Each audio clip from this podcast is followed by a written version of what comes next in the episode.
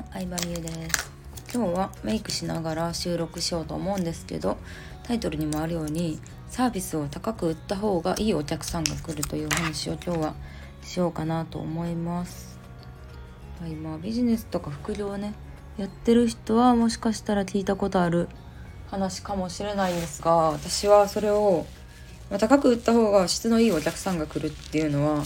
まあ、スタバとかリッツ・カールトンとか見ててもねわかるんじゃないかなって思うんですよねだってコーヒーの無駄手だったらさマックの100円コーヒーとかさコンビニで買うこともできるけどなんでスタバで飲むかって言ったらこう可愛いお店の内装雰囲気を感じたいとかあとは私はスタバはだけがチェーン店の中で分煙でもなく完全禁煙っていうのが結構気に入ってるとこなんですよね。うん、っていうあのタバコ吸う人を完全に排除することによってそれ以外の人がもうスタバ以外選ばないっていう現象になってると思うんですけどホテルもねあのいろんなホテルありますけどビジホから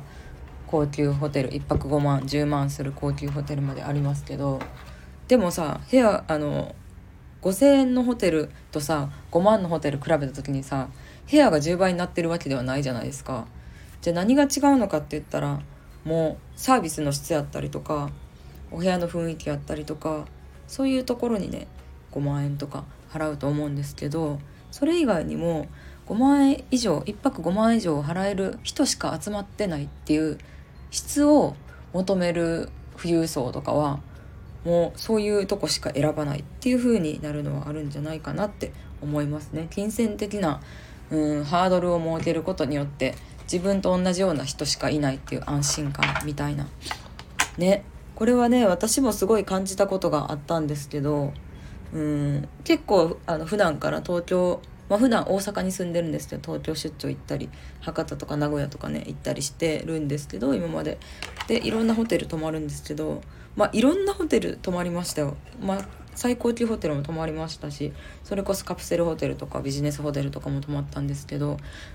うんとある時にビジネスホテルに泊まった時にチェックイン前でもさ荷物預かってもらえるシステムあるじゃないですか。それで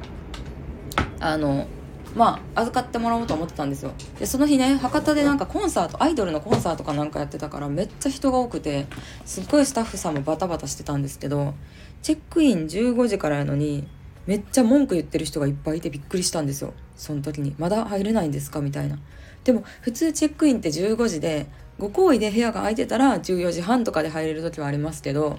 まあそれって無理じゃないですか。でまあ高級ホテルでは見たことないような光景が広がってたからすっごいびっくりしてしまったんですけどやっぱりその安いホテルだとそういうことも出てくるんやなっていうのは思いましたね。うん、だから安い方が結構大変というかそれはすごい感じますホテル以外でも何でも。でねあのもう一個ね最近思ったことがあって私インスタで結構美容院探したりとかネイルサロン探したりとかするんですけど特にヘアサロン美容室ってピンからキリまであるじゃないですか。ね、東京の可愛いモデルさんとかが行くような美容室やったらカットカラートリートメントの3点セットでだいたい2万超えとかするような2万から2万5千円ぐらいするようなね、えー、高い美容院ってあると思うんですけどそういう美容院のインスタお客さんのかんあの髪の毛が完成した写真ってねみんなめちゃくちゃ髪の毛綺麗なんですよ。で私それ最初は高いから技術がいいからみんな髪綺麗なんやって思ってたんですよね。ね2万5千円も払うんやからそれはこんな綺麗になるわって最初は思ったんですけどでも違うんですよ。高いから美意識高いお客さんしか来ないんですよ。高いからめちゃくちゃハイダメージダメージ受けてる人とか来ないんですよね。うん、だから美容師さんも高い方が楽やと思います。で逆にあのカットカラートリートメントでまあ5,000円どれぐらいの値段かちょっと分かんないです5,000円とか7,000円とか安いところやったら絶対いかに安くで済むかって考えるお客さんしか来ないのでうん、いかに安くで済むか。なんかいたんだけど安い金額で何とかしてくださいみたいな。でも自分は美容のこととかあの気にしたくないです。みたいな人しか来おへんから。なんかそういうとこの方がお金払ったのに綺麗にならなかったみたいに文句言ってくるお客さん絶対多いやろうなと思って実際聞いたことあるんですけどそういう話とかも。だから高くした方が結局それにお金をかけたい人が多いからクレームとかも少なくてうんこう美容師さんも楽しく働けるっていうのがありますよね。だからねなんかね値引きするっていう考えもあので安易にしてしまいがちなんですけどでも安くすればするほどねやっぱりねお客さんの層はあの悪くなっていくと思いますし高くてもどうやったら売れるかっていうのをひたすら考え続けることがビジネスやと思うんですよねやっぱり。私も4年半アカデミーをやってきましたけどもう、まあ、最初はねあの安かったんですよ。始めたばっかりの頃は、まあ、お客さんの声欲しいなとか実績作りたいなっていうのもあったから安かったんですけどもう、まあ、48万円とかでやってましたね。うん。もうコンサルなし48万円って感じでずっと販売してって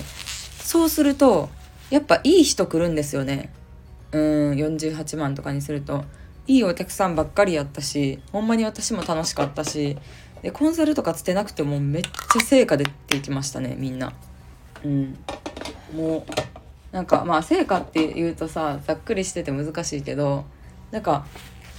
まあ、確実に成長した人もいるし、まあ、すでにビジネスやる気があるというか、うん、質の高い人が本当に来てくれたなって思うので、